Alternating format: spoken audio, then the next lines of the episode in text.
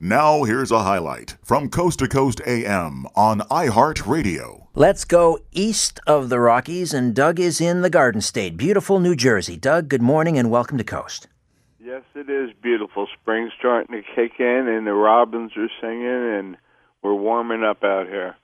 Uh, yes, I have a question. Um, I'm trying to figure out uh, if I had an out of body experience or a near death experience it was um uh we're going back about 35 40 years now uh I was young and stupid. It was a winter's day. My brother and I had gone ice fishing.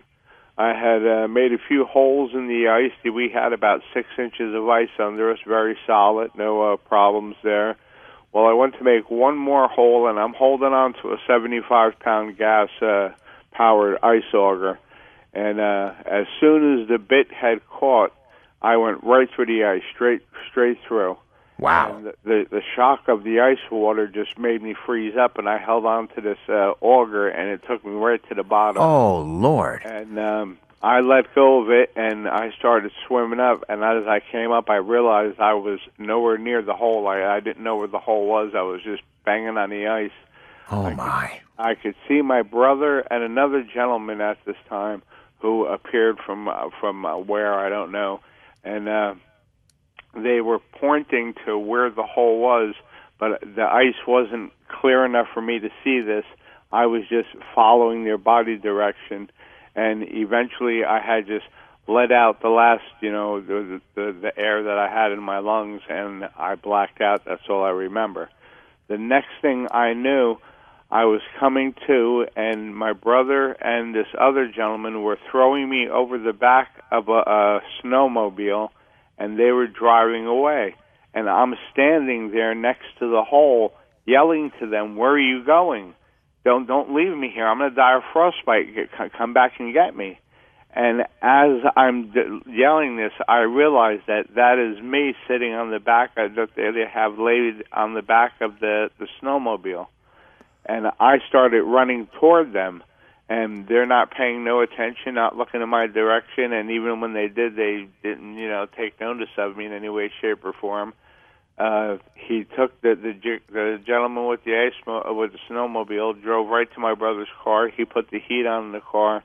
They cut the clothes off of me because by now, driving across the lake, they were almost frozen solid. Um, uh, he's yelling, uh, well, you know, where's the closest hospital around here? He says, I just know where the lakes are. I'm not from here. He starts giving them directions. And I'm yelling, what the hell are you doing? Help me. I don't, you know, why are you helping him? This, this, this, this guy you got in the car. Help me. And they're not looking in my direction or anything. And all of a sudden, I'm awake inside the car, uh, from the heat and, uh, and everything else. I come out of shock and the second that that happened, me standing outside the car yelling at them had disappeared. So I was in, I was in two places at the same time, right, watch, right. Wa- watching my dilemma and knowing that I was unconscious because I was there watching the dilemma unfold. And remarkable, remarkable. That's what I call a Class A uh, out of body experience or near death experience. Uh, I don't think they're mutual. You, you began the, the phone call asking, was it an OBE or an NDE? I don't think they're mutually exclusive. I, I, I think an NDE can give rise to an out of body experience. But wow, right. I mean, that, I, that's an amazing have, experience. I have heard people say that, that that when they had the out of body experiences, they they had floated above themselves and they could see down what was going on and whatnot. But I, I was I was literally standing there watching them drive off with the snowmobile, saying, you know, what, what right. about me? You know. Do you have any Do you have any idea how long you were unconscious and whether your heart had stopped at any point? Uh, I that I I don't know. When uh, when they got me there, they had uh, the fellow there with the with the uh, snowmobile. He drove up to the uh, the uh, the the sort of a, a coffee and a hot chocolate hut. He drove up there, and uh, this was back before cell phones. He drove up to the hut and said, "Call 911. Tell him there's a fellow coming in with a with a hypothermic brother. He's on his way." and uh, I didn't. Uh, I had come to when we were in the car on the way there. Right. And when the, when that's ha- when that happened, that's when I was no longer outside the car watching the car drive away. With Well, you must have taken in some water, I'm assuming.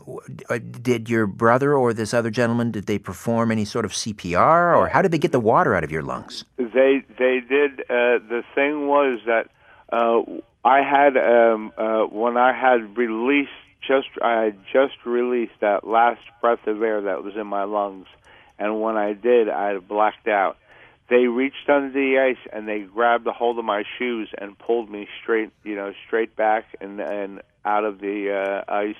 They got me to where the ice was a bit thicker because they were afraid they were going to fall through this. You know, it turned out the reason why I went through the ice so easily is the place where I went to decide to make the to drill the last hole was right underneath an upswell, an upspring.